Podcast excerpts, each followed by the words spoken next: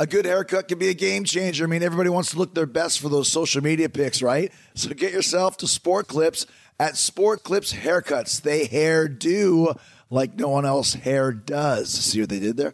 Not only is it the home of champion haircuts, but they've also made relaxing and unwinding the name of the game. Level up your haircut with the MVP haircut experience. It's a spa day for your follicles. Check this out. You get a seven pressure point massaging shampoo along with a perfectly steamed hot towel all while sports plays on the TV. Does it get any better than that? No. You can want it all and have it all at Sport Clips. It's a game changer. I know you have heard this before. Work smarter, not harder. Ford has heard it too. That's why the Ford F 150 truck helps you get the job done in the smartest way possible. I mean, the Pro Access tailgate alone is a game changer. It improves access to the bed and cargo, which makes it easier to load in tight spaces. See, smarter. It's also got a mobile power source in Pro Power on board, so you can power up to 7.2 kilowatts outside your F 150 truck. That is definitely working smarter. And imagine what you can do with that power at your next tailgate party. Tough This Smart can only be called F 150. Find your local Ford dealer at Ford.com. Pro Access Tailgate available starting spring 2024. See Owner's Manual for important operating instructions. The following program is a podcast1.com production. He's a world champion wrestler, best-selling author, actor, and lead singer of Fozzy. Now, now he's rocking the podcast world. This, this, this is Talk Is Jericho. Talk Is Jericho, starring Chris Jericho. Welcome to Talk is Jericho, the part of the now and rock and roll. The spell you're under ah.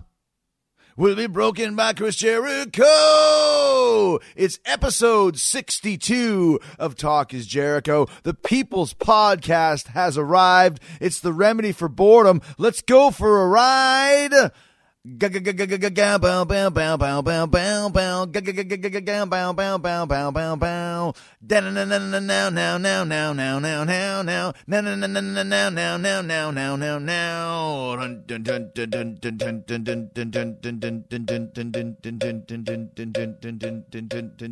Wow out, wow out, wow out, now, now, now, now, wow out, wow now, dun dun dun dun dun. Wow out, now, now, now, now, and then dun dun dun. Down out, to psh, to down out, to psh, down out, now, now, now, now, to ta ta, to down out, to psh, to down out, to psh, to down out, now, now, now, now.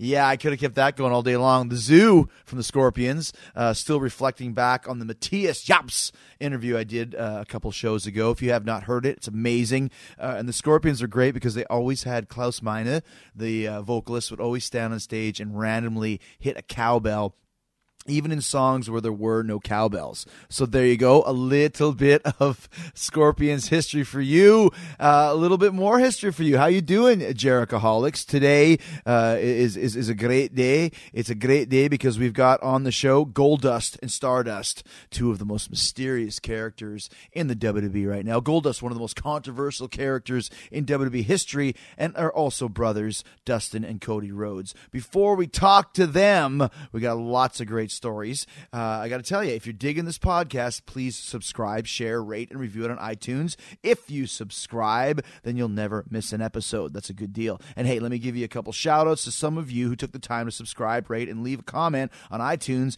Jay Trendy, and I love this name, Cliff Amal 976, both gave Talk is Jericho a five star rating. Thank you so much. Thanks for telling your friends. Tell your friends about us. I love doing this for you guys. Uh, it's it's become a real cool. Um, kind of weekly thing for me to do. Uh, but let me tell you though, it's funny. A lot of people say, "Well, Chris, tell us about uh, what's the the average day in the life of, of Chris Jericho." Well, I'm not going to just do an average day. I'm going to do the last uh, couple days for you, just so you get an idea just how nutty my schedule can be sometimes.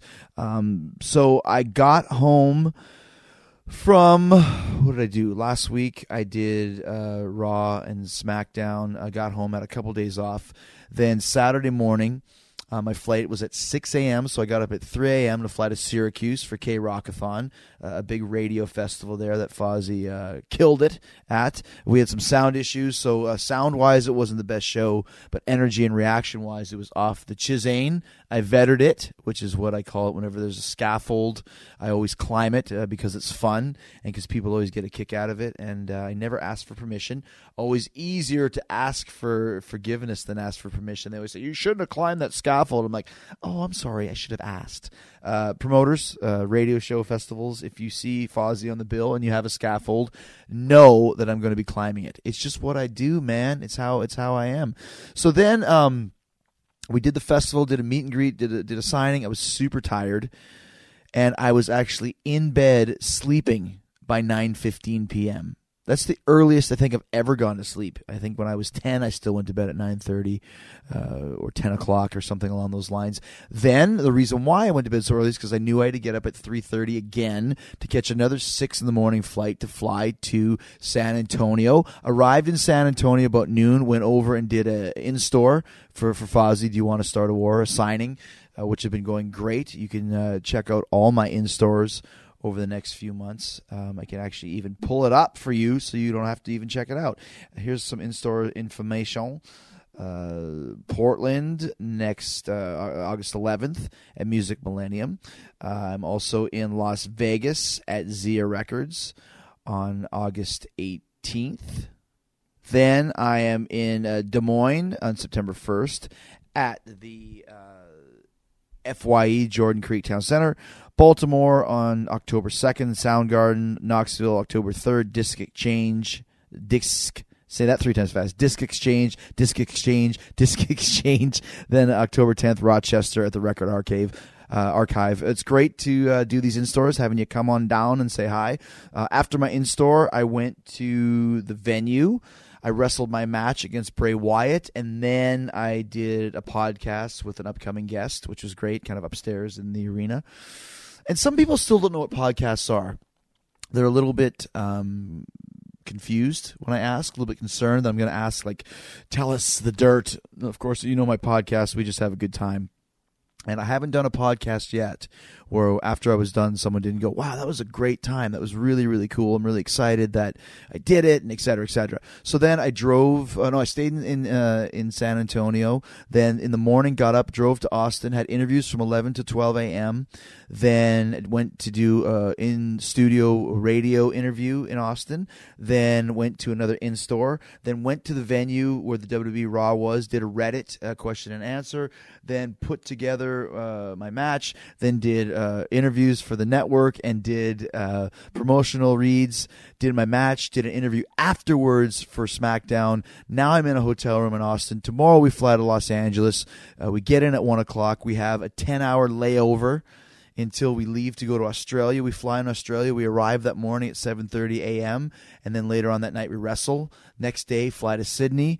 Uh, next day fly to Perth, which is a five-hour flight. Do the show in Perth. Next morning get up at five. Uh, no, get up at three again. We have a 5:30 flight to fly five hours back to Perth and then 14 hours back to Los Angeles and then another three and a half hours to Portland. So you get to see kind of uh, the real world behind being a WWE superstar a lot of traveling, and it's worth it. You know, I'm excited to to go to uh, uh, Melbourne and Sydney and Perth. I haven't wrestled in Australia for almost ten years. As crazy as that sounds, I've been uh, to Australia with Fozzy. I think four times since the last time I actually wrestled there. So I am excited to go uh, back to Fa Australia.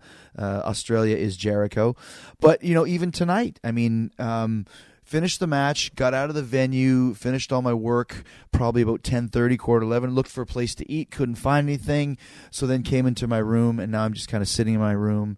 Um, I left my phone cord at the building, so I've got 61% charge on my phone and I'm having a, a, bottle of water that I got for free because I'm a diamond member, thanks to the Hilton, and I'm eating a Quest bar. You guys like protein bars? This isn't even an ad. Quest bars is uh, my favorite right now. Um, seven net carbs, uh, five grams fat, and 25 grams of carbs. So there's a little bit of carbs in here.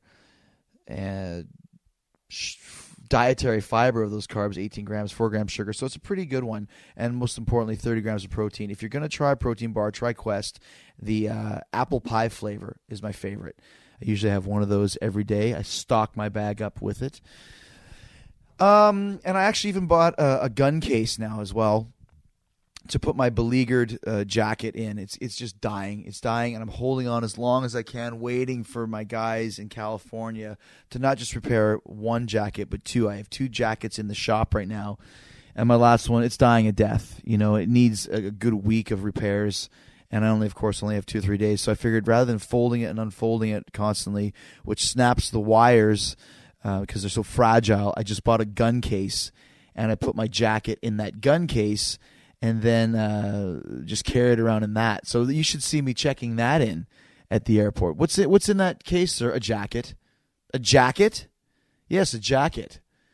What kind of a jacket goes in a gun case? And then I guess, well, it's a show business jacket, and it's got lights in it, it's got wires, and um, I'm sure that that thing is getting checked out every single day. Um, but I, I got to do it, man. That's the thing. It, it's the it's the corner that I painted myself into. I came up with this cool, revolutionary idea. But now it's become so much a part of my entrance. If I don't do it, it's like Kiss coming on stage without platform boots, you know, or you know, it's it's just I have to I have to have it. And the fact that it's dying is so frustrating because I you know, I want it to be at its tip top, but I just don't have the technology.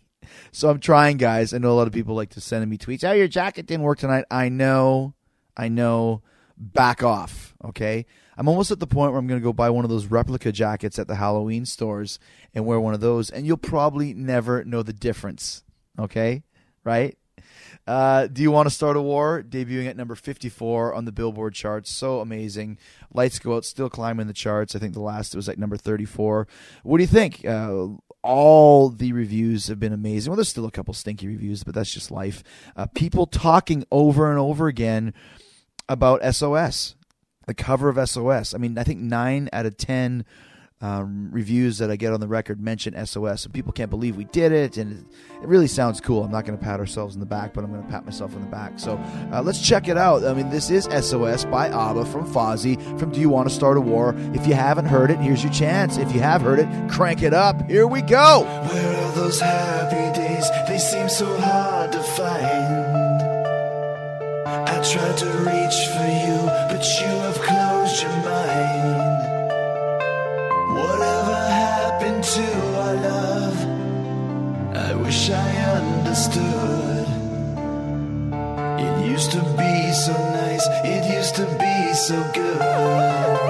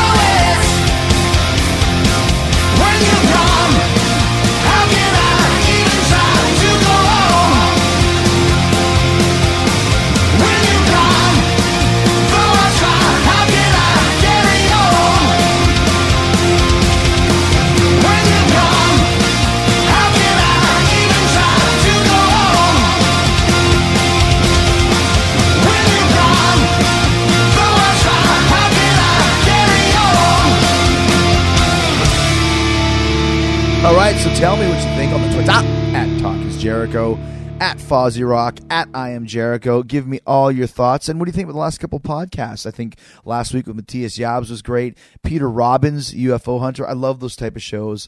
I'm going to do more of them because I'm really interested in the supernatural, lake monsters, Bigfoot, UFO, ghosts, demons, antichrist, witches.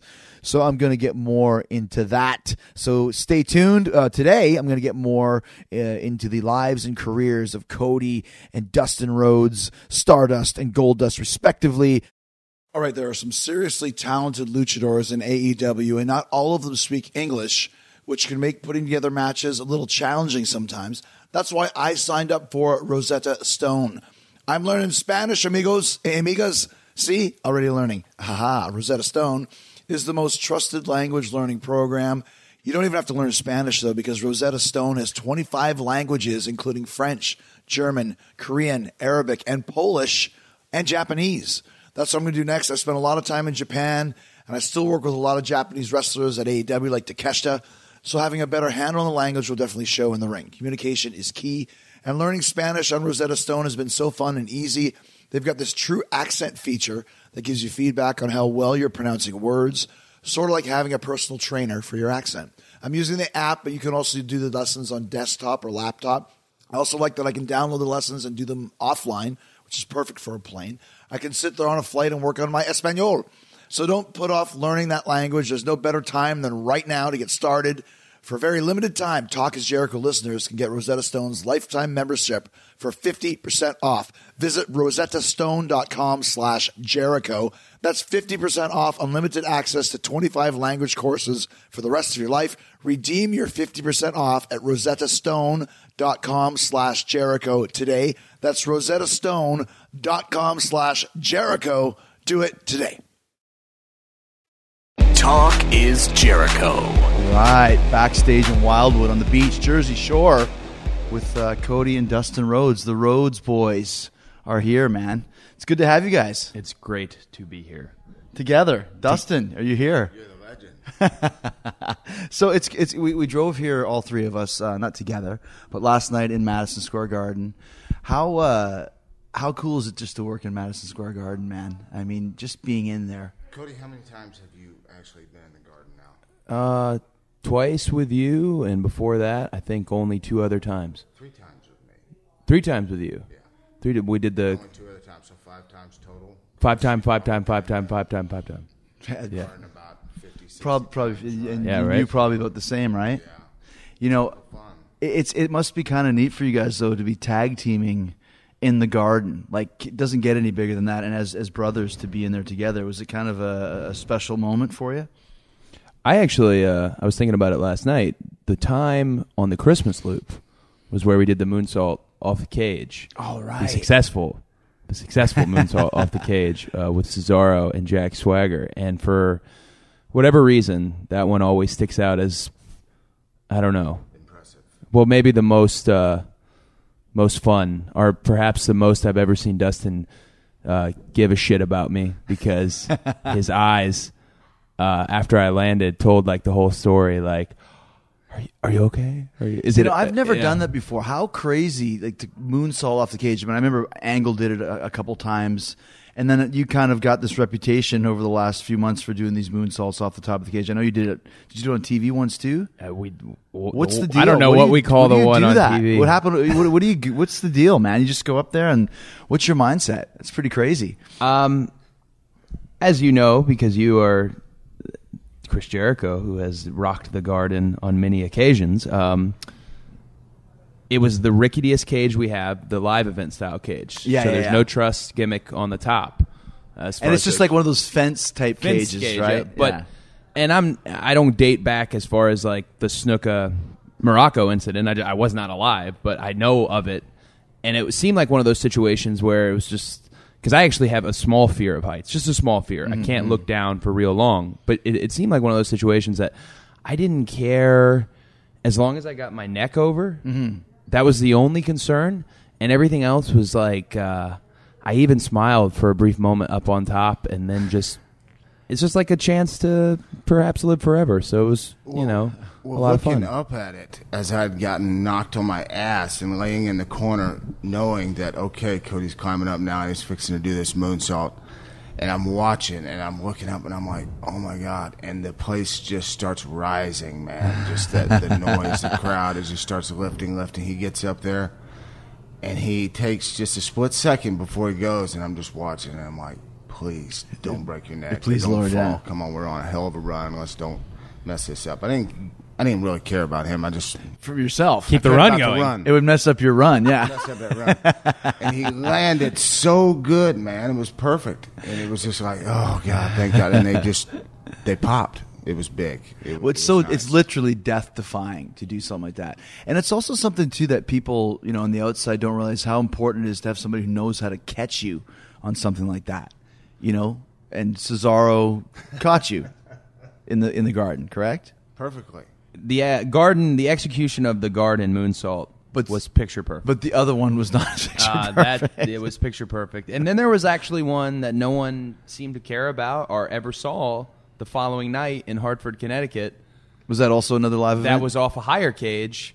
And like the social media buzz and everything that got generated from the garden. The next night we did it thinking This is even it's better. It's a moonsault tour. It's just going to be another videos everywhere. It's going to go viral. And no, no one. But it, that just goes to show what the garden, Garden, is. yep. You know. So so let's talk about this. So I mean, obviously, you guys both grew up as the son of Dusty Rhodes, but different generations, right? I mean, how much older are you, Dustin, than Cody is? I don't know. How old are you, Cody? Fifteen years. 29. So I believe Dustin is 16 years 16 old. so 16 years so all the years that you were working starting out working and you were just a kid watching Mm-hmm.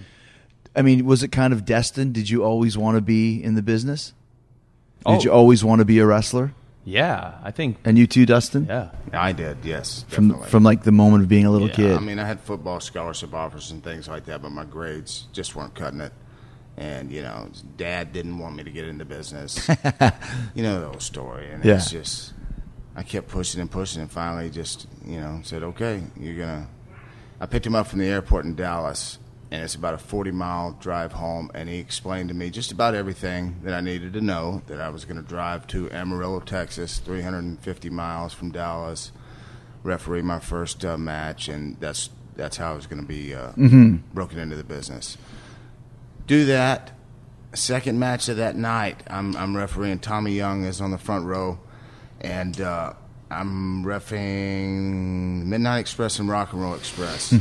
Everybody's watching. It's a curtain sellout. You oh. know, I'm I'm scared to death. I don't know really what I'm doing. I'm just going down counting, trying to stay out of the guys' ways, and my dad sent me to Champ Sporting Goods to buy some referee pants and a referee shirt. Well, was that in dallas or that was in okay. Dallas. I well, the show was in Amarillo. Yeah, yeah. I bought some black cotton pants. So I, when I went down for the finish and the count one, two, three, I get up and Tommy Young and everybody in the building is laughing, and I'm like. Oh shit! What did I do wrong? Oh my god! I did something. I'm lifting up Ricky and Robert's hands, and Tommy points down to my crotch area, and I'm ripped all the way to the back belt loop, and just everything was hanging out, and I'm just like, oh god! So that's my. break that was your the first business. break into the business right was it hard to break in though being like the son because your, your dad was the booker at that point in time in, in nwa wcw Yeah, correct he- It was. He sent me to Florida, Mm-hmm. where uh, you know I learned from uh, Mike Graham and Steve Keirn, and for about two years I made about twenty dollars a night. Mm-hmm. So he kind of sent me there to pay my dues, I guess, and, and learn the ropes and travel every day and just learn how to work. And What, what about where Skandor? When did you run into Skandor? Skandor, I just I trained in his gym in Dallas for about a month in an old boxing ring, no ropes, just mainly mat wrestling, just kind of chain wrestling around and things with Jackie Brown. Uh, I mean, not Jackie Brown, uh, Miss Jacqueline. Miss oh really jackie Whoa. We oh broke in at the same time. Well, yeah, and, and you, you kind of laughed when he mentioned no ropes and all that stuff. But when I trained at, at the Hart Brothers camp, even though there was no Hart Brothers there in Calgary, we had to do like dry land training and you know stretching all that stuff for about two weeks before we were allowed inside the ring. Yeah. that's just how it was back then to kind of weed out the pretenders and see who really wanted to do this and who just wanted to get in the ring and run around and be a, a you know be a wrestler, right? Yeah. So that was kind of the way that things were done back in those times. But did you get um, people kind of looking down on you at first, Dustin, because you were the son of Dusty Rhodes? with kind of a little bit of a, I don't know if it's bullying is the word, but kind of people giving you ribs or, or kind of treating you like crap because of that? I got a lot of ribs in, in Florida, you know, but they were just fun ribs. Mm-hmm. Uh, if people were talking and, and things like that, I really didn't see. That. So it wasn't was over the top. A good time. Yeah. you know, enjoying it. That was probably the best time I've had in the business. In Florida? Yeah, it was when I started. What- Twenty dollars a night. It was just fun, man. It was just uh, learning.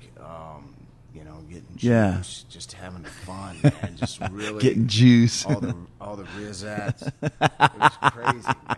Nineteen years old, just Right. not a care in the world. And you know, and even twenty dollars a night times you know six seven nights a week. That's one hundred fifty bucks a week. That's that's a lot of money when We you're nineteen years old. too, and then once a month we would go to the Bahamas, and that was a big treat for us. So, Oh wow! And who was on top in the territory at the time? uh, Was that like a bro? No, Brody would have been gone by I then. think uh, Al Perez. Oh, okay. Al Perez was there, was the uh, Florida heavyweight champion. So And Mark Starr was was right there. so you're dealing. It's about eighty six or so. 88. 80, 88. Okay, Yeah. eighty eight. So because I, I remember watching Saturday's main event. Uh, and s- in, in the big angles, you were sitting in the front row. It was that kind of like your big break in the big leagues? Because you that came to was the 90, W 90, 91. right? Yeah. So that was any before you went to WCW, whatever. You started WWE. That was the initial first kind of national exposure that you had, right? Because I remember that you sat in the front row, and this is like the son of Dusty Rhodes, and then you got beat up, and I think you got color. That was my first hard way. It What's, my first no, what was hard way what was that business. angle? Who was that with? It was DiBiase and Virgil. Ah, okay. Dad was working uh, Macho Man, and they were doing their thing. And he, you know, Million Dollar Man comes out and he tries to buy off everybody on the front row and does, except me. I don't accept it. We get into a little altercation. They clothesline me over the rail. I'm trying to fight back, and then all of a sudden, the, the old wooden chairs, like in the old buildings, you know, the folding wooden chairs. Yeah. He went with a straight shot instead of straight over and just caught me right in the top of the head. And I just went down. Dad crawled out of the ring. You know, the match Covered was you. over. Oh, my boy. Yeah, my boy. so that's what started that. It was, it was fun. He was hitting them with double axes on the back. Everywhere. just Now you were were you even born at the time? Were Uh, you- 90? Yeah, yeah, yeah. so how old were you then? Two, Uh, three? No, no, no. I was like, during that, five, six years old. So were you watching this, knowing what's going on? No, I think I was uh, without knowing it. I think I was sheltered Mm-hmm. uh, from the situation going on. Plus, it was an awkward time when he went to WWE. Like, When Dusty went to E. yeah, WWE. when he went and did the polka dots and the. I mean, I, it seems very much like he was enjoying himself. Mm-hmm. And obviously, you got to do something with Dustin. But at home, it was some. It seemed very just business. That it was something that I think he was. The polka dot era might have been something he did a little bit more for the money than any of the other times in the industry he had. I, I've said Dad was very kayfabe with, with us. that was Yeah. kind of the old style, right? Yeah, he didn't. He didn't tell me anything about anything. Wow. Until I was 15 years Really? old. Yes. So that would have been probably 2000 or so. 2000, and, and at that point, you could go online and read that wrestling was a show business. thing. basically I learned it more outside a little bit of what was really happening because it was almost counterproductive to not yeah, yeah, yeah. tell yeah. a 15 year old what's going on who's coming to the shows and um, there's an example of uh, you were probably there when Meng wood chair Mm-hmm. uh, it was a live event WCW live event he just shatters it Mm-hmm. over Dream's head who's like held in the crucifix position Mm. and he's bleeding all over the place and uh, it's just yeah. traumatic. Bad for me. news, yeah. And uh, I came backstage, and I was I was of the age like I wasn't gonna. I obviously cannot win a fight with Meng at 14, 15 years old, but it's still my dad. So Yeah. it was like, well, guns a blazing. So I remember we went in his little dressing room, and he's sitting there, and he's bleeding still. And Meng walked in, and uh, I didn't know what to do, and I was moments away from I don't know punching him in the stomach, or you know, just some move, Yeah. and then like uh, Dad shook his hand, and then he he didn't say a word. He just kind of nodded his head, shook his hand, and he left. And I asked like afterwards, like what? And he said, "Well, out there is competitive, you know, competitive. Back here, we have respect for each other." He's still, you know, he to, there's never once been a conversation with him where he said, this is the, this is this and not this. Never had that really conversation. Never to this day. To this day. It's it's funny. It's almost like when you're a, second or third generation wrestler. It's almost like the birds and the, the bees talk. Like my parents never had the birds and the bees talk with me. I had to find out about it from my friends. It's almost the same because I remember Bret told me that you know he used to get in fights at school about Yep. wrestling being real because Stu never filled him in, or Rocky got in a fight, or he would want to attack the guys that beat up his dad in the locker room in Hawaii. You just don't know for sure. Was it? Was there a moment like that for you, Dustin? There was, and, and I was probably you were 15. You said. When the Meng thing, Yeah. maybe twelve. Then See, uh, 12 for me too, Yeah. and it was uh, in Orlando. And Dad took me, you know, just from Tampa. He just loaded me up in the truck, taught me how to throw beer bottles at, at uh, signs and Dick that. Murdoch classic. and then he uh, he was getting the crap beat out of him by the spoiler, Keith. And I was just like, I'm scared of, of the spoiler to Yeah. this day, still kind of, you know, just because of He wore a mask, right? Experience, yeah. Yeah. And just blooded him up, and I'm sitting up by Gordon Solie, and he's walking back after the match, and I'm just looking at him, you know, and I start walking down the stairs, and he just puts his hand up and he just winks at me. So I was like, okay, I guess I need to stay up here. But you know, I was just like worried. Didn't say anything on the ride home. I didn't ask. it, it was just he He's he very intimidating. So it's Yeah. like to ask him a question like that, you, you're not sure if Mm-hmm. he's going to snap at you or, or what. He doesn't want the magic to end. Mm-hmm, That he loves it so much, the the magic doesn't end. So to have the conversation, yeah. uh, he, he considers us his biggest fans. Even Sure. So it would be the the magic doesn't. End. I you gotcha. It ends. Even when Flair broke his leg, um, Yeah, the he cast. wore he wore the full cast Yeah. even at home. Yeah, Really? yeah, the cast. I, I was just in junior high then. Yeah. You know, and I was like, he's wearing a cast, his legs broke. You know, and I didn't see any slit down the cast that's that said that it was. Uh, That he just put it on and off. at nighttime. Yep. He wore it around the house with crutches, and I'm just like, okay. How crazy is that when you think about it, right? I remember the How crazy is that? Real crazy. kept the cast for a long time. He just had. I remember seeing it in his closet and being like, he has legs that are literally like this big. Yeah. his calves and stuff. But I remember it. Had, it was all you had to do was just peel it open. Unbelievable, right? Yeah, you had it You know, on standby. uh, uh, last week on Raw, I, something happened during the lockup, and I got a cut on my ear, and it was bleeding a lot. Like no big deal, but they, they're there with the with the alcohol pads, and are you okay? And do you need this? I'm like, Stop are you kidding me? Wait for me. Like, like me we used to like you know cut our heads off with with everything, and you know wear fake casts for six months for no reason. Just how the how the times have changed, though. Did you think that I, I've told Dusty this before? Do you think that we were talking about the polka dots earlier? That that was a rib from Vince? It was uh, like kind of some kind of a rib gimmick. I was. I, I do. I, I think you. You think it is? Yeah, I do. I don't. Why? I just think it was Vince.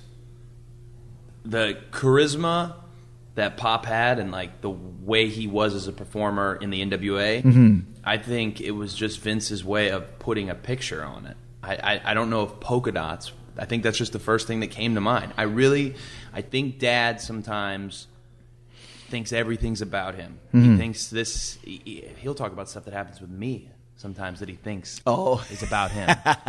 and I don't think the world revolves so much around. I, ju- I just I always don't- I don't think ha- so. had a fan. Maybe you agree with me on this, Dustin. That, that that you know back in those days with WCW and WWE, there really was like this war, and we talk about it now. Even like the Monday Night Wars, you know, dude, Monday Night Wars were real for your team, my team, everything. And I have a feeling that Vince was just kind of like, all right, he's the most charismatic guy in the business, is he?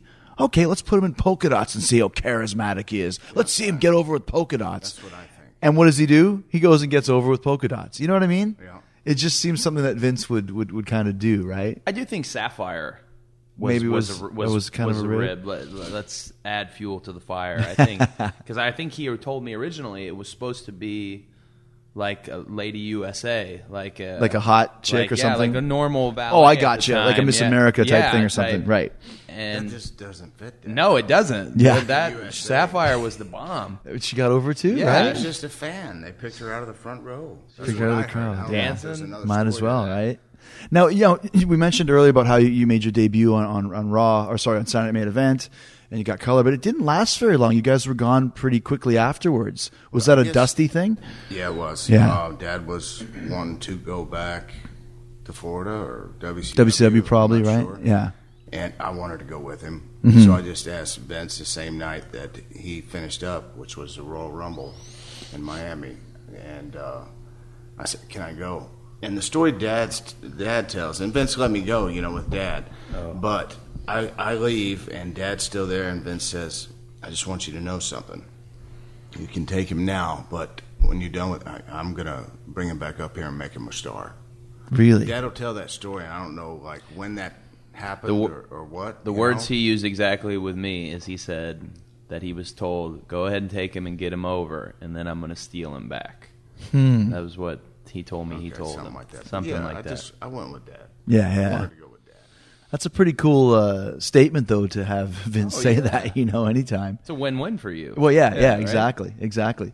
So, I mean, you worked in WCW for a while. Then there's, I mean, I, I even remember this because I grew up in Canada where there wasn't a lot of, of, of WCW, but there was the big blacktop brawl, I believe is what it was called, right? It was you, was it King of the Road match. King of the right? Road match, King of the Road. Was it the black? No, the blacktop bully. with the blacktop And that was bully. Barry Darsow. The driver had been paid off. So Oh. what? What was? What would? T- you, you might even remember the match better than he does. But what was the match? You guys were fighting in the back of a truck, a flatbed truck. We were up in North Georgia, you know, uncensored. Um, we pulled up at some farmhouse. They gave me the directions to go there, and they built this cage around this 18 wheeler uh, tra- trailer bed. And we're sitting on two buses trying to come up with what we're going to do. We got a helicopter in the field, we got cars, trucks. That's some honky ass stuff right there. Now, this is not post production. Cody is doing this on his phone right now. I love this song. a lot of people like this. This used to get a really good chick pop. the ladies love Dustin. He's the son of a what and a son. The son of a gun. Natural. Damien Damien Sandow knows the whole song. Sounds like the Dukes of Hazzard theme song, like a Waylon Apparently, Jennings or Uh, something. PSA has had some hand. I'm that sure he did. song. Right, right, right, right. Okay, so you pull up there, natural Dustin Rhodes, We're in somebody's field right now, and this is we're- for real. It's just shoot field, and this is Yes. yeah. Okay, There's a house with right right beside it, and these people are just hanging out, watching to see what's going on. We're in the bus talking about what we're going to do here, you know, and we finally come up with a plan. And we get on the the uh, truck, we start driving down the road about 40 miles an hour, I guess, through these winding North Georgia mountain roads. Helicopters overhead, and the object is to get to the front of the uh, trailer and pull the bell, which is hanging up, you know. And that's the winner of the match. I don't know. It's just King of the Road match. King of the both Road. I got mean, juice. Both got fired for it, and you know, oh, the so rest you is history. you weren't supposed to get juice. this was a it was a it was a big controversy. budget, right? It though actually They- was okayed because I I did call because at that point, you know, we were not allowed to get juice. You Mm-hmm. know, so I called to make sure it was okay, and they said yes, it's okay. But we we got fired anyways. Who Mike did you- Graham included? Who did you call? Who was in charge? Oh, so Bischoff was there, Yes. right? And this was a big budget production. Yeah, I uh, they had a helicopter shot. The majority of the thing was shot by the helicopter. A lot longer than what you saw on the uh, Yeah. pay-per-view. I was This was really good, actually, but you know, there was a whole story. The driver, he Dustin's about to ring the bell, and the driver takes that wild turn, and he doesn't ring the bell. Indiana Jones. Yeah. But- and then I had to. I I remember watching like who who played him off. Uh, was it? Uh, Jimmy Golden. no, Colonel Parker? Colonel Parker, right? it was. It was the wasn't it the Colonel? I don't know any of that stuff. I feel like it was the Colonel who paid him off. That's why I love having Cody here. He knows everything. Man, I know the Colonel has apparently had a really big penis, is what I heard about the Colonel. jeez, So that's one thing that I know. that's about the only thing I know about the Colonel. his name is the Colonel. the Colonel, that's right. So, oh, how was it when, when Bischoff first came into WCW? Was it a big change, or I guess that was pre pre NWO, right? Yeah. That's when the big change came. It was good. Yeah, just another guy though, basically. I remember. He made it right when I went back. when you went. Firing me, yeah. Oh, okay. He made it. He made it good. Why, why it's did all you? Good with me. Why did you get fired though? We got fired for the juice. But like political reasons, that I or think, Open up some money, right? yeah, open up some money for some other guys coming in. yeah, That's what it was. the old Pretty story. nice contracts. I, I don't know what Barry was making, and then you know Mike Graham, they let him go too because he was a part of it. Mm-hmm. But then you've never really been without a job. You go from WWE to WCW, back to WWE. What, this is my seventh time back. You've made more returns than I have. Yeah. You know who's living large at my house? My three cats, Mr. Mittens, Indy, and Snickers. And you know why? Because we switched them to Pretty Litter. Okay, so it's really me and my wife and my daughters who are living large, thanks to Pretty Litter. because Pretty Litter's ultra absorbent crystals trap odor instantly, so no more bad cat smells in the bathroom. Pretty Litter crystals last up to a month, so less cat litter box cleaning for all of us, and less fighting about whose turn it is to clean the litter box.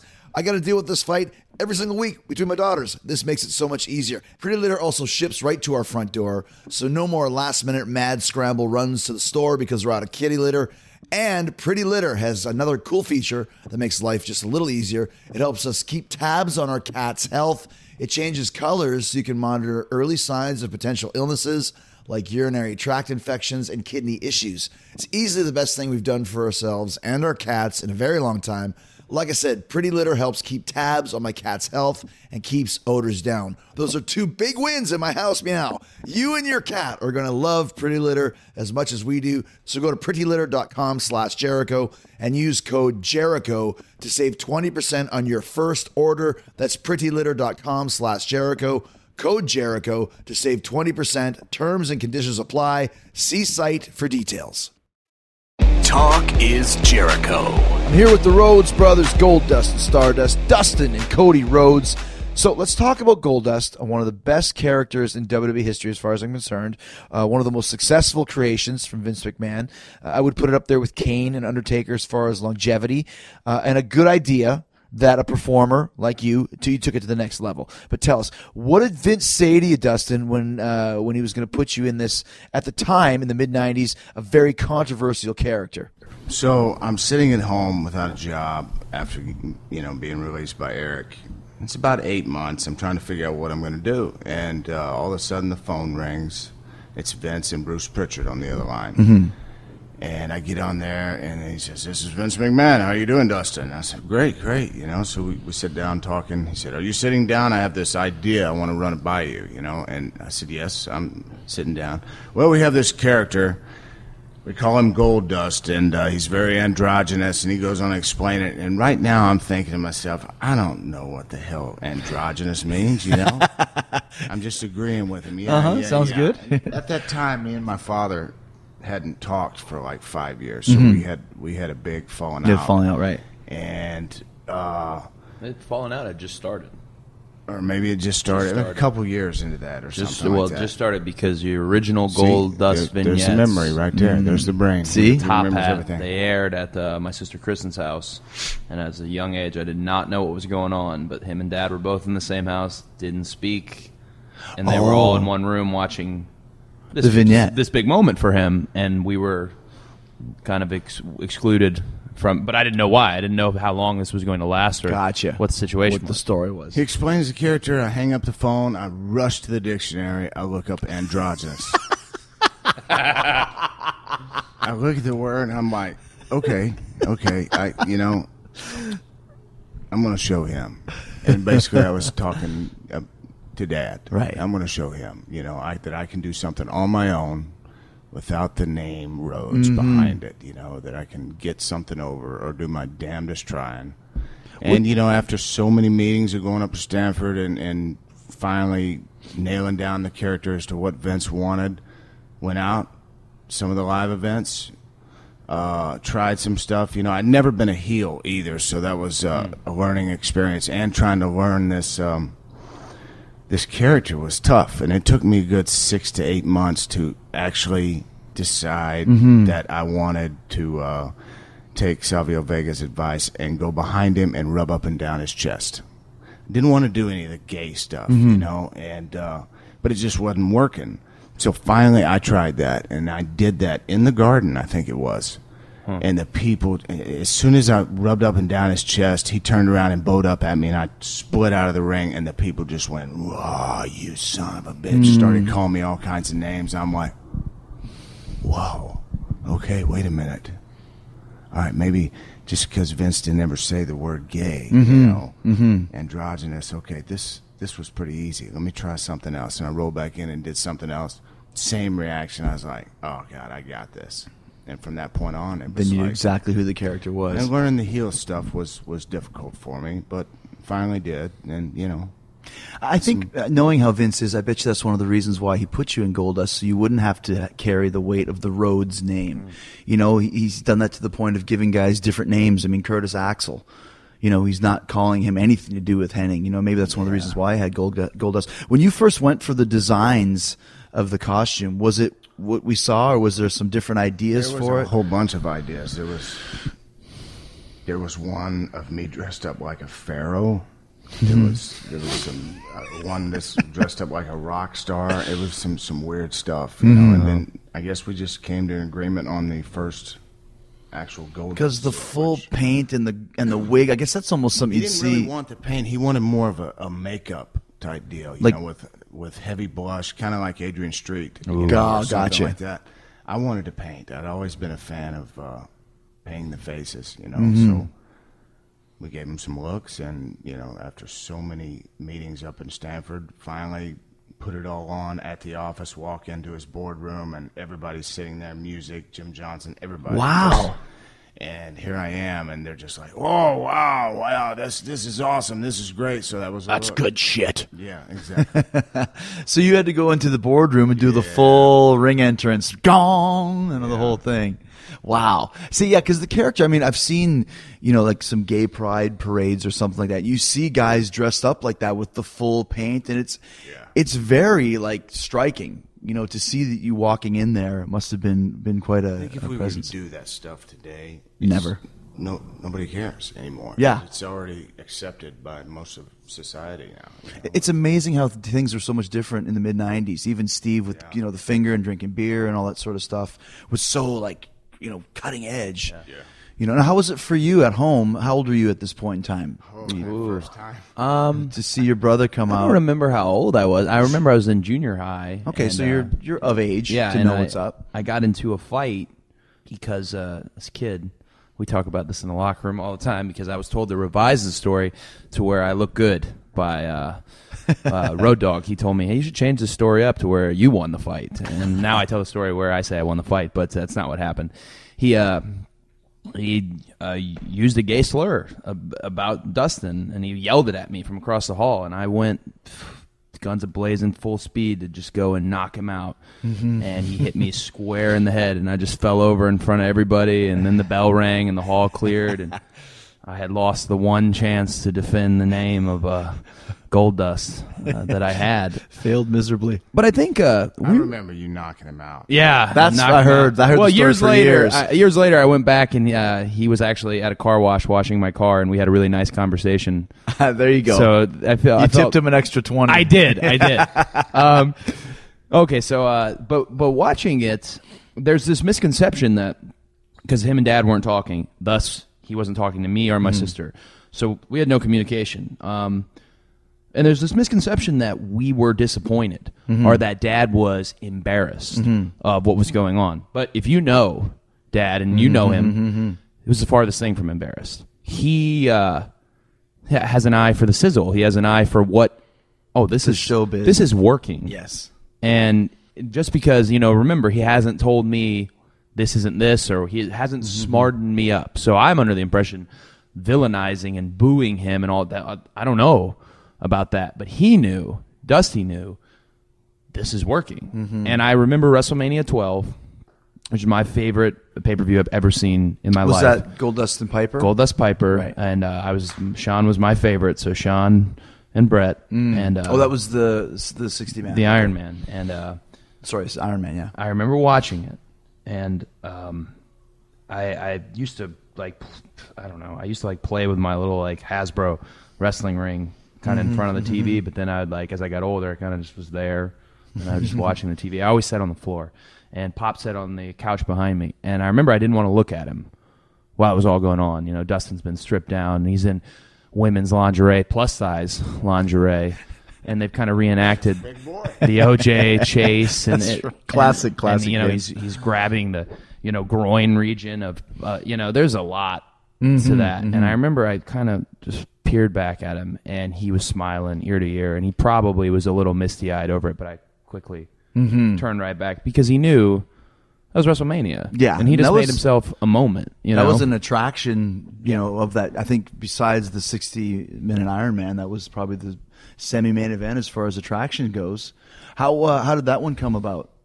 And working with Piper too, who at that point in time still had a lot. Of, I mean, nothing against Roddy now, but 20 years ago he still had some fire too. He did. Well, it was supposed to be Scott Hall. We had started Oh, really? the the whole angle with Scott Hall, but I guess he decided to. We were going to have a Miami street fight via satellite from Miami. Goldust versus Razor Ramon. Yeah, and uh, for whatever reason, he left. So we started the thing because we just had enough time to uh, build up the story with with Piper. Started doing the vignettes, all that stuff, and uh, just after TV, he said, "Okay." Vince said, "Okay, you're flying with me to L.A. tomorrow." And this is two weeks before, or three weeks before Mania. I'm like, "Okay." So Bruce, him, myself, and, and Roddy get on the plane the next day after TV, and we we go to L.A. and we go eat, and uh, we're talking about it a little bit. We were going to have this backlot brawl. I had no idea what I was going to do, you know, or what what was going on. we get to the Universal Studios, and they have all this stuff set up. Brand new white Bronco that Roddy got, and I got the crappy piece of garbage gold spray painted Cadillac. so I asked Vince. I said, "Okay, we're looking around at stuff to do, and basically, I was not to get any offensive move."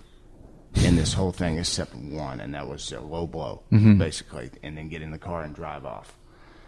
I'm looking around. I said, Vince, can I just try out this car just to make sure it can screech around the corner, you know, when I see Roddy, you know, rev up the engine, all that stuff.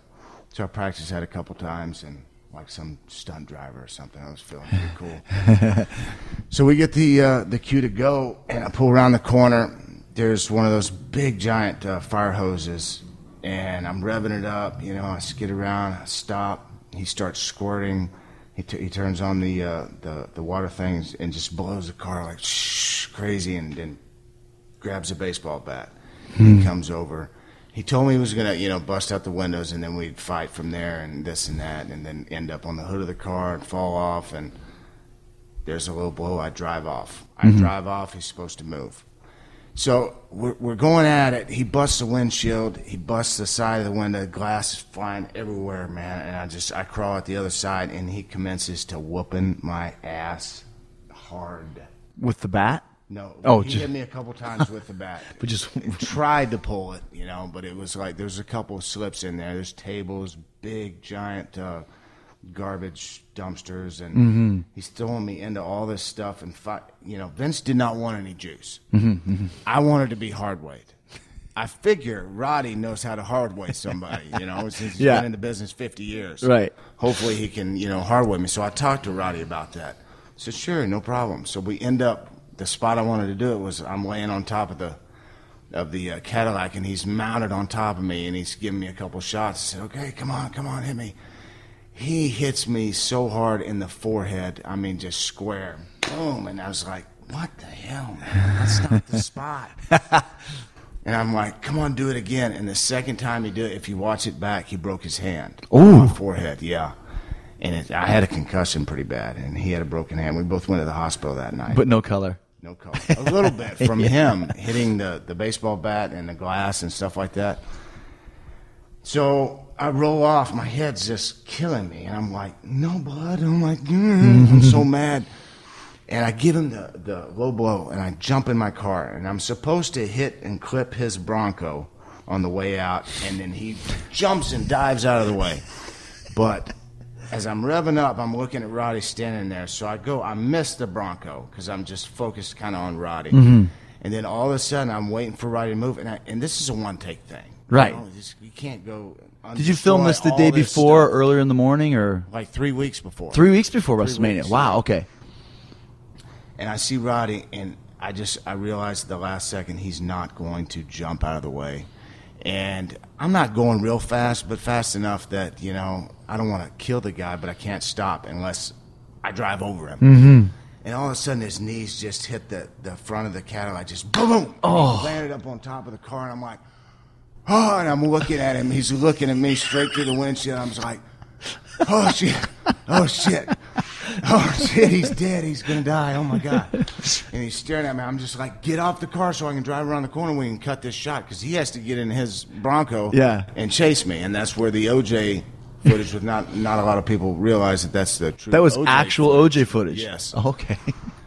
takes place. So he rolls off, and when he rolls off, I clip a bumper. I mean, a uh, uh, a dumpster. Mm-hmm.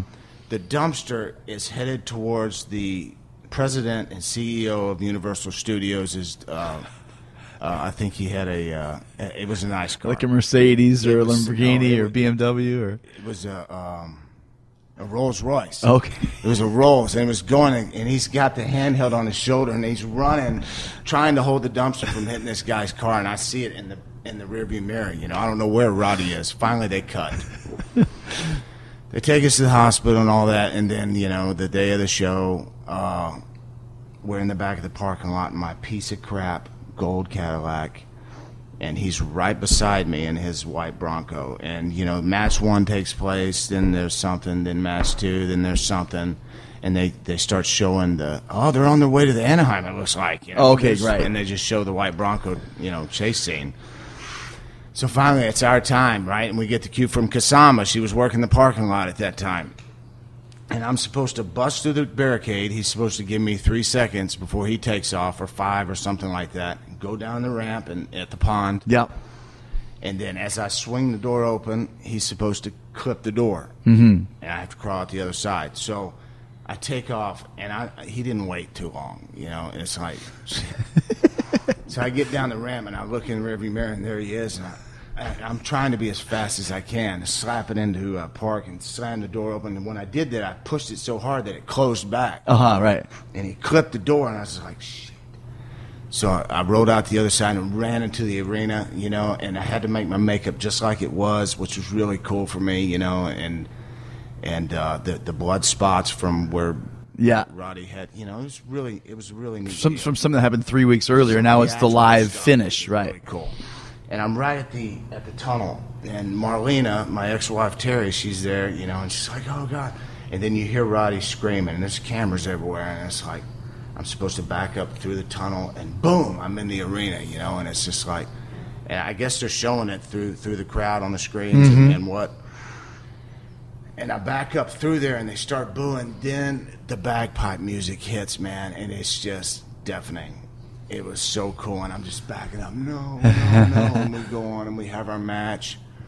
And the one thing that I wanted to do is that we were, you know, the the rehearsal week when we're there for, for Mania. We're talking about the stuff, and me and my wife had gone to uh, Frederick's at Hollywood. And I said, Terry, what do you think? You think Vince would uh, let me wear this underneath? You know, my, my Goldust suit, just some lingerie, some black lingerie in the fat girl section. so I bought it just before I asked him, you know, and uh, asked him. He was like, "Oh, damn, that's that's a good idea." Yes. and the idea, you know, him to rip off my clothes and I'm in ladies' lingerie, and that's really the match. You know, that Yeah. was the end of the match, and it was. It was That's the finish. Awesome, it was so much fun. That's a, yeah, like you said, a classic, uh, a classic moment that lives on to this day as, as being a WrestleMania moment. Now, now you're watching this at home with your dad growing up. We talked earlier about how when Dustin started, there was a little bit of kind of a trial by uh, fire and paying the dues. How did you get in the business, and did your dad always know you were going in, or did you have to sit him down one day and say, "Dad, this is my time to go"? Very very different uh, childhoods. so as has been kind of well documented as Right. far as like when Dustin was a kid, Dad was on the road seven days a week, except for Christmas and the summer, and like it was just an absurd schedule he had, Right, and right. Uh, they didn't they didn't get much interaction. Whereas me and Pop. Uh, completely different. He was like my football coach. He Did you guys have the same mom? no, we have Okay, different different moms, okay. Yep. So we. Uh, So he was your football coach, He was he was- yeah. everything. He came to every wrestling match. The he missed one. I mean, he was he was everything, and I think he uh, he really wanted to correct any mistakes Mm-hmm. he might have made, and he was he's tops in my Mm-hmm, book. But the same goes for he opened up a wrestling school uh, when I was 15. Turnbuckle Championship Wrestling was one of the most fun times Hmm. ever. that that had a good uh, reputation for being an independent company too. he uh, it did, and we didn't know it. Yeah. you know, because he is used to fourteen thousand. He's eight thousand. You know, he's used to that. Mm-hmm. So when we're getting four hundred people on a Friday night in Carrollton, Georgia, twice a month for Independence, that was That's really good, yeah. really good. He didn't know it though, mm-hmm. and uh, just like Dustin, I was fifteen years old, and my initial moment was I was going to be an official, and I thought I'd be like the cool official. I had like a black Under Armour long sleeve under my stripes, uh, he did the same thing he did to Dustin too. Less of a charge though. When I drove to the building with my mom, 15, cop pulled right behind me. Carrollton, Georgia, Villa Rica, at the VFW. Cop pulled right behind me. Uh, hey, uh, you know, I need you to step out of the car. My dad and all the boys are watching me through the door. Oh, yeah. And my mom, who I don't think he really involved her in the bit, and she's like yelling with this deep Southern accent she has, and uh, handcuffs me and uh, puts me in the back of the car, and then never gives me why or what. Yeah. And I'm ta- like, I thought I had done something on the road. I got a drive learner's permit. That's why I'm driving my mom to begin with. And he drives one time around the building, and then never even said a word. He got like the most like uh, like porky like pig type. Like the cop was cool, but like Yeah. he didn't really even know what he was doing. Boss Hogg. So he did the same thing to me that he did to Dustin, and uh, I was allowed to attend his uh, his wrestling school. I did it on the weekends and the weekdays uh, at the office he had, but I wasn't allowed to have a match. Um, but man, every chance, I was doing everything I could possibly do uh, with different, you know, like Scotty Riggs and uh, just the different various kind of a fallout from the power plant. A lot of Right, right, gentlemen from that place they showed up. Ray Lloyd. Uh, Filthy Ray Lloyd. you know, uh, Burning Love. Uh, there was just some names. Uh, it was just so much fun because I was in high school, so I'm doing this on the weekends. And Did you ever call Dustin up to get any advice, or were you guys talking at that point? so Dustin, uh, he showed back up in our family. I was actually the first person, other than him and Dad, who had uh, you know Barry had them reconcile. But I was the first person of Mom or Teal, uh, my sister, to see him. He pulled up in. What was one of like four brand new trucks he would have over the series of the next three months. So it's kind of the rib he spends every dime he makes. Um, uh, but I was a I was a pissed at him, you know, and I never told him that. But but I was only 15, 16. I don't know the full story, so I'm pissed at him that you've At missed. Dustin? Yeah, that Yeah. you've missed five years here. But I don't. I don't know the full story, so I really can't be pissed at you. And uh, he took a really active interest in my amateur wrestling career, which I wanted to be the one Rhodes that could actually amateur wrestle. um, that was like one of my big things because in the South, when you wrestle amateur wise and your dad is Dusty Rhodes, you'd you'd be blown away. These parents think it's Oh, yeah. they think it's Starcade and that their son just beat Dusty Rhodes, even though they just beat a gangly teenager who doesn't have any technique and doesn't know, you know. So Yeah. I I went Vision Quest on my amateur wrestling career. I was obsessed with it, obsessed. I thought I was going to keep going with it, and um, Dustin took a really active interest in it. And we actually a few times uh, got to roll around. Uh, you know, I- it, we did the same thing every time. He'd back me up in the corner and give me a arm drag, like all the way to the other side, which I've never seen him once do in the ring today. It's just like this really violent arm drag to the other side of the ring. We got uh, I got the chance to referee uh, a match with him and Dad a few times. They did a they made me they gave me a little moment at a show we did at my high school, which I was like a hero. Like it was like a guy shoved me, charged me, and I gave him like an arm drag. yeah, it was just Yeah. absurd. But as far as uh, dad's dad's weird. As far as dad didn't want Dustin to get into the industry, he'll tell you he didn't want me to get into the industry. Mm-hmm. But he never told me what else to do. Mm-hmm. He never. Hey, explore this career option. Explore that career option, or you should do that. Never. And he brought me to every wrestling event that was in Georgia, Florida, Alabama, South Carolina, Tennessee, in that area. Every one. So what the hell else? yeah. I, you know, like He's kind of forcing you into that. yeah, area, like yeah. he literally Doug Dillinger had I'd be there at the building. I would say hi to Doug Dillinger. Mm-hmm. He would go be his be boss dad, and I would nothing. Mm-hmm. The merch people knew I was, so I'd go up to the merch stand. I'd get a Sting, a latex paint thing. So I'd get it. Uh, I'd go into the bathroom in the arena, this is the same arenas we go to today. I'd paper towel it all over my face. I wouldn't wait long enough, and then I'd peel it off. So I had like a really bad Sting paint on Yeah. almost every show. I was obsessed. Yeah. Like I was walking through the locker rooms and I had little interest in what was happening backstage. I wanted to watch the matches. the matches. You know, like Yeah. Now, how, how did you feel about that, Dustin, when you knew that he was going to get into the business? I don't remember. where were you in Louis, uh, when I went to Louisville? I was 19. I mean, did you did you just think it was inevitable that your kid Yeah, brother I- would get in the I did business? think it was inevitable he would be in the business. And Yeah. I know he went to L.A.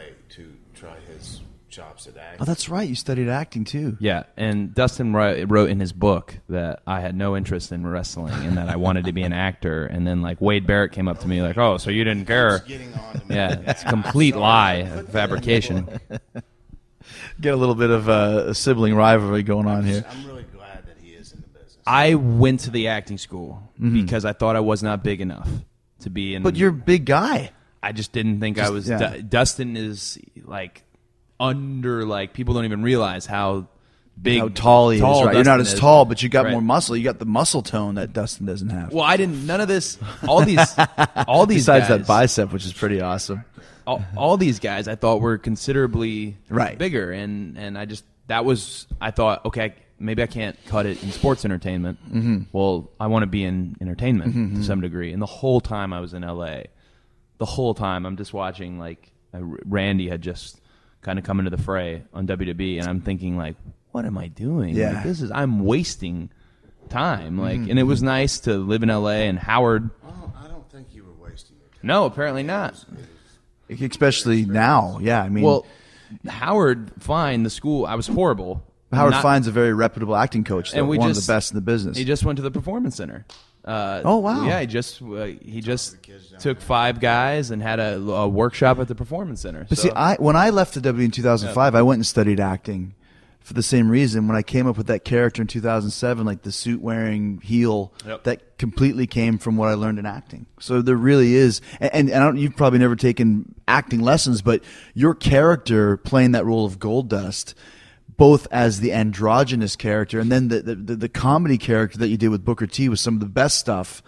That's p- playing a character because the real life Dustin is very laid back and how's it going, man? How you doing? But you get out there, put the paint on, and it's you know Paul Stanley, Gene Simmons, Alice Cooper stuff. Well, that comes on. the real life, work. the That's real life right. Dustin is not very laid back. He has the worst case of travel anxiety ever in any individual. Well, he was here today at the, at the arena o'clock. about, about earlier. I think probably about You may two. Not have the worst case of travel. You've seen him, Chris. He's waiting by the door to board an hour before the Yeah. flight. He's the first one on. Like he's travel You gotta anxiety. get, like, you to, Worst documented case of it. You got to get there. you gotta get there and get, you know be the first one off. It's all right. It's just one of my little things. But when you when you started here in the WWE, I mean, you you had uh, right off the bat. I think we were talking about Randy Orton with the legacy with you and Teddy DiBiase and Randy. Um, you're you're a lot like your brother in that you've always had a role here. There's been different versions of the role, but you've you've been involved in something ever since you came through the door, and that's that's a pretty good sign. It's a good way to, to be growing within the business. I mean, how did you feel like some of the things that you've done have paid off? Did you enjoy Legacy? Did you, did you enjoy some of those things that you've done? Well, Legacy was, uh, man, like, say what you want about Randy and his being Randy, but Mm-hmm. he was an excellent.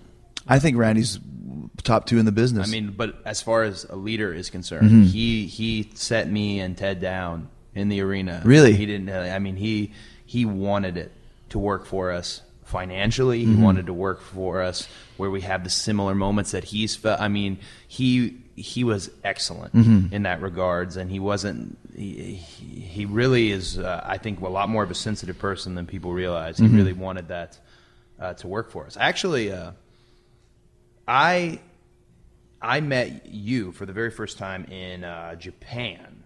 It was, Oh, it was right before we went to Japan, but I was still tagging with uh, Bob Holly, and we were in uh, R- Roppongi, and uh, and I remember he, um, you said something that was really valuable because I, I was, I think they debuted, I debuted too soon. I felt I was a little undersized, a little underwhelming. I didn't have a clue. Mm-hmm. It was one of those things like, well, he's he's Dusty's kid, he should know what he's mm-hmm. doing, mm-hmm. and I'd never actually been like I say to this day, I don't think I've ever really formally been trained as far as like the hammer hmm. locks and wrist locks. of Oh, all- really? Yeah, I feel like I Well, what did you learn in Louisville? Uh, I I loved Louisville, Who but was the Louis, trainer? Was Louisville. Uh, Was that Danny Davis? Danny and Al, and I loved them, and they sing Dustin's praises to me Mm-hmm. all the time. But it was more of about the moments and the in betweens, Mm-hmm. and less. You know, Robert Gibson was probably the most actual. Hey, here's how you do a you know inside cradle. Not and the here- most technically adept performer, but, but, yeah, he was the one who that's what he chose to teach me. Um, so maybe that's why. But I remember you told me you were like, you know, um, you're going to learn some some things in this situation. You're going to learn some things to do. You're probably going to learn some things not to do. Mm-hmm. And uh, I I just I always was really fond of that that meeting because at the time I was pretty miserable. I remember that you, me, and I, I took you and uh, Brian Kendrick, Brian Kendrick. for for uh, Korean barbecue. Yeah. yeah, Yeah. Take take a couple What of the young weird- guys out. Yeah, Yeah. got a weird mix that was.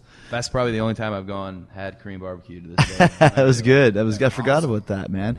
So yeah, so so you, so you came through with Legacy, and then um, the thing that sticks up for me was the mustache guy. I'm not sure why you had the mustache, but it was something that you definitely were able to work with and do very well with. Why did you have the mustache? So it was funny earlier. Dustin was saying that uh, he didn't want the run to end, so hopefully Cody's not hurt. Yeah. So when I was tagging with uh, Damien, I felt like Damien was like, "Man, I hope Cody does get hurt. I want, you know, like, like I want this run to I end. want this run to, you know, we, we were uh, we, we're very like we've known each other for a long time, but I don't think we were fond of the Team Rhodes Scholars. Yeah, and yeah, uh, and I got I, I took a backdrop and uh, I just didn't That's right. I didn't fully uh, make it all the way over, and I landed. I very lucky. I, I dodged a bullet because I tore my trap. I tore my delt. I had a really bad concussion, but no surgery. and it looked like you broke your neck. That Yeah. was, that was real vicious looking. And uh, now I take uh, what I call the AWA backdrop. Nice. Um, but Yeah. uh,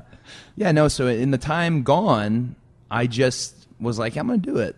You know, because nobody in my family, I think, because I have a little bit different uh, genetics. My mother is a part Cuban. Mm-hmm. Oh, okay. So there's some elements. I, I look at Dad and I look at Dustin, and I'm like, I think I could grow this mustache. you know, I don't because Dad can't to this day. He tries and he can't. Dustin used to have a sweet mustache, the big uh, handlebar Yeah, Fu Manchu mustache. Yeah. So I grew the mustache, and um, long story short, I was like, I was coming back to take my uh, impact test to make sure that I'm cleared from the concussion. So this is three weeks later, and I've kind of making a rapid, feel really good. So I got the mustache the night before, and it's just like whiskers because it's like brown. I was like, you know what? I'm gonna get some just for men. I'm gonna darken it up, and uh, I'm gonna put on my uh, my Miami suit, which is like this khaki suit. Yeah. like it's kind of like a you know, like a crime lord look, and I'm gonna Right. just go to because I'm not working tomorrow. I'm gonna go and see see what happens, and I go, and uh, first person I see is my boss, is Vince, and uh, he he gets really close to my face, really close to my face, and I'll never forget it. He goes, "I can still tell it's you under there." Just this mustache. There's nothing to this, you know. And I'm like, uh, yeah, you know. And he said, I, you know, I, I like it. So I was like, I didn't think anything. I was just a conversation in passing, just complimented it, and then I realized this is it now. Mm-hmm. I'm gonna have a mustache. yeah. And uh, I was when we came back in Bridgeport, and they started chanting Cody's mustache. I didn't. It's just something You- I never. It's amazing what people latch Yeah. onto. I never thought. Cody's mustache. I just couldn't bu- couldn't believe it. And then like It was over. It was over. The only man. person who just hates that mustache to this day, and if you bring it up to him, he will. Arn. Arn hated Arn it. said that I bought up all the mustache T-shirts and all the. There was That a, stupid mustache. Yeah, there was a Walmart exclusive figure. He said you have to buy all those up because I told him, you know, I made a little money off of, you know. no, you I mean- didn't. You bought them all up yourself. And just, uh, oh god, But but he hates it, and, and he thinks it was a case where he said to me, "You don't don't have that mustache," and I went against him, you know, in that one. And to this day, he. Little you know, animosity. a little animosity over. That was one of the ones I went against him on. But the, the the thing I always heard too, the rumors that you guys always wanted to have a match at WrestleMania because uh, was that was that true? Had you pitched that? Oh yeah. Yeah. And this is before you had ever worked together. Well, there's one. This was uh, first year was I, I, I had been fired, I guess. And I was Mm-hmm. Again. at home, uh, yes. and uh, I was just started stuff on Twitter to see if there's any anything Interest, to it. yeah. You know, I was interested in it, so let's see if we can get some interest. Built up for a year, didn't happen. Second year came back, having a pretty good run. Injured my shoulder, had to get surgery. Johnny said, "Why don't you uh, be a producer?" So I tried that for a year, and during that year, in the meeting, we brought it to Vince's attention. Hey, Cody didn't have an opponent at that time for the IC title, and they were trying to figure out who to put in there for Mania in mm-hmm, Miami. Mm-hmm. And we brought it up uh, for me to face him, and he just basically shot it down. Absolutely not. So, you know, I've asked him a couple times, a few times, and he said no each time. But the last time that we actually talked about it, he said not yet. So hmm. Maybe there's still some hope in there. You know, I would love to have a, a The golden- match with Cody. The Golden Army would love. You know about the Golden Army? No, what's the Golden Army? I think we could put on a good match. You know, it's probably not going to be a 30 minute match to go to Army. I'll tell you about the Golden Army. The Golden Army is uh, during that run he had on Twitter. Uh-huh. It's a group of people that uh, I don't know how many is in numbers of this Golden Army. They use similar hashtags and stuff like that, but they love uh, Goldust. But even now, even when we came back and won our jobs, but even like as Yeah. having like embraced one another on television, uh, they Cody Rhodes is enemy numero uno Oh, of the. Golden Army, and this uh, this about 350 plus pound girl. I'm not going to name her name. Right. Um, came to a signing of mine with a, a Golden Army T-shirt on. Mm-hmm. So I thought, oh, you know, I'll I'll make a little joke with her when she when she gets through. She waited 45 minutes. Mm-hmm. Um, I'll make a little you know joke. You know, oh, I know where you got that Yeah, shirt. yeah, yeah. something. But there's real, real like animosity that he's developed with these people. This still happens Oh. to this day. And she comes up in line, and I go, oh, I know where you got that shirt. And she just stared a hole right through me. stared a hole. After waiting 45 minutes, I said, Would you want me to sign something for you? She kept staring. You must be a Goldust fan, huh? Kept staring at me. And then just wa- like waddled up next to me. Took a picture with me. Did you just, just say waddle? I don't want to get too deep here. Took a, picture, took a picture next to me, and uh, I'm just standing there. And then she left without ever having said a word. And I don't know. I looked for it on Twitter, like, but yeah, there's She probably took that and throwing darts at her, yeah, shooting at her or something, yeah. right? To this day, they, they don't appreciate Cody Rhodes. But then you mentioned you, you you wanted to have the WrestleMania match, but the second best thing is they put you guys together as a team when you guys won your jobs back and all that sort of thing. Suddenly, you guys go on this roll where it's like I even text you like, dude, you guys are having like the best match every night. I mean, that definitely must have reinvigorated. I don't know if it was your passion or whatever, but you were on fire, Dustin, as were you too, Cody. It's like every night was the was was a great match. It This seemed. is probably the well. I said earlier, you know, the when I got into business was the funnest time. This would have to be. I had, you know, WrestleMania 12 was my number one, but mm-hmm. this run with Cody and us winning the tag team titles and all that stuff, and working the Shield every night, and just 25 minute, 30 minute mm-hmm. matches, just tearing it up, having fun. Me being 45 years old and him being young, and me going out there and you know proving to myself that I can still do it and be one of the best at it. And you know, uh, just took a new look, lost a lot of weight, got in shape, and everybody noticed that. And I was like, I was feeling good. And I'm just glad I get to do it with my brother because this has been a real fun run. I I think it's a combination of things that we don't talk about that often, but like for the first time, the three of us, uh, Pop got to be dad. He didn't get. He wasn't going to be in a match. He wasn't going to fight the Shield. You know, he's Right. he got to be the patriarch, Anthony Hopkins in the Legends of the Fall. he hates that parallel. That's who he got to be. And uh, Dustin had uh, cleaned up his entire life. In a- Sober now for six years. You six said years, like in a It's amazing. very, yeah. Mm-hmm. in a very real way, not in one of those ways that you hear uh, like Yeah. fishy in the business where oh yeah, and then you see Yes. something and you're like no, that's not the case. He had committed to this new lifestyle, and it all like kind of just came together at the same time, and me with a huge chip on my shoulder, so badly wanting to break on through to the next level, and I it literally couldn't have been better timing because Mm-hmm. we didn't we didn't think we were gonna tag together. Other than that one night, I thought they were just bringing me up to work with Randy. Yeah. You know, I'm gonna Just as a the one-night job, thing, yeah. and go back home. And they, you know, I'm, everybody's asking me, so how long you back for? And I'm like, just tonight, just tonight. I promise, I'm going back home. So what happened? You worked the match, and then they call you after and offer you something more substantial. Yeah. See, because you know you're, you're you're too damn good, man. That's the thing about this character and about yourself, and plus being straight, like you said. That I think that was always maybe one of your cut downs in in the business. Yeah, yeah, it was. I You mean, know? to know that I can go out there and really have some fun now, Yeah. headed is really cool. I can see like what to do and what to listen for and things like that. Even though it's winding down my career, it's it's Mm-hmm. awesome. So I'm just trying to make up for lost time. And now with the, the dust and the Goldust alter ego, we've got Cody. Stardust is in the picture now.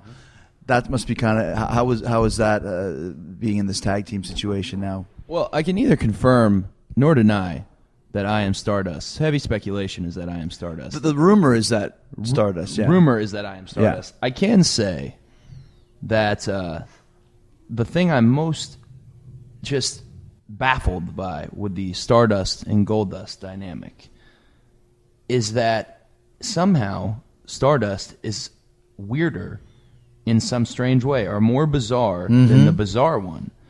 And I think if we're talking about people's interest in watching a match between Goldust and Cody Rhodes, I think maybe the interest has shifted to watching a match between Goldust and perhaps Stardust. Mm-hmm. And that I can say is a match I would want to see.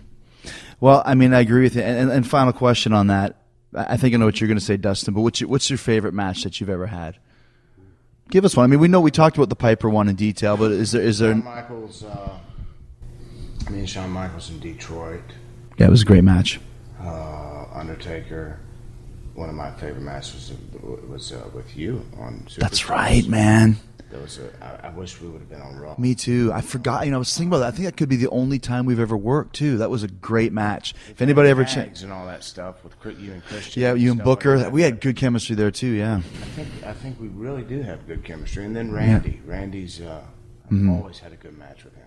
Yeah, he's like I said, he's one of the best. And, you know the uh, battleground pay per view, which was Hmm. uh, our we won our jobs back. Was who? Who's that match? It was with the Shield Oh, okay, and with Dad ringside. That was very special. That was that's that was cool. How about you, Cody? Favorite match? Yeah, that you've had. um, Rey Mysterio at WrestleMania in Atlanta. Mm-hmm. Uh, certain people will choose to. Everyone's got like their allies and their team, and Mm-hmm. I see something in somebody, and uh, Rey Mysterio saw something in me, and uh, Great. He's, al- he's always number one. I'd, I'll fight any man who says a negative thing about I'll have to join you on Rey that. Mysterio. And we were, I can say, as much as we, I love that match. It's my favorite match. I, uh, I was, I thought we might talk about this, but it was one of those situations where it happened after you guys Oh, that's yeah, yeah, yeah. uh, had wrestled so We, frequently. we had And, like about a three or four month program. man. Talk about the bar being set very high, pulling his mask off on a six one nine, and just I mean it was uh, it helped me to step my game up. Yeah, and you guys took that into WrestleMania. That was a good feud too. Well, dudes, thank you so much, man. This has been great. Always a pleasure, and I'm glad I got to do this with you guys. Thank you. Hell yeah. Thanks to Goldust and Stardust. The new Fozzy album is out. Do you want to start a war? Big thanks to all of you who checked it out. Big thanks to all of you who bought it. You got to come see us live next month when we hit the road with Theory of a Deadman. But if you're uh, uh, sitting on the fence, you got to buy this record. Support your bands. Support the music that you love. Every record makes a difference. Trust me. Uh, big thanks to you for buying the record, and a big thanks if you're doing your online shopping through my Amazon link. Okay, it totally helps out the show, helps out Fozzy, helps out me, and it's really easy to find. Just go to podcast1.com. Click on the Keep Our Podcasts free banner at the top of the page. Then click on Talk is Jericho. You'll see all three of my Amazon links Amazon Canada, Amazon UK, and everybody's going Amazon, Amazon USA. Every time you do that, Amazon kicks back a little cash to the show so we keep doing this for you for free for a week. No extra fees or hidden charges. You're just getting your shopping done and you're helping me out in the process. And that's it. Another fun filled edition of Talk is Jericho. Stay hard, stay hungry, peace, love, and hugs. In the meantime and in between time, that's it. We'll see you next Friday. I got special effects wizard pioneer, one of the greatest of all time. He created Jason Voorhees, man. Yeah, that's right. I got the godfather of gore, Tom Savini, coming up. It's going to be an amazing show. It's going to be a bloody, gory show, and it's all for you. So we'll see you on Friday, and a big yeah, boy. You can download new episodes of Talk is Jericho every Wednesday and Friday at podcastone.com. That's podcastone.com.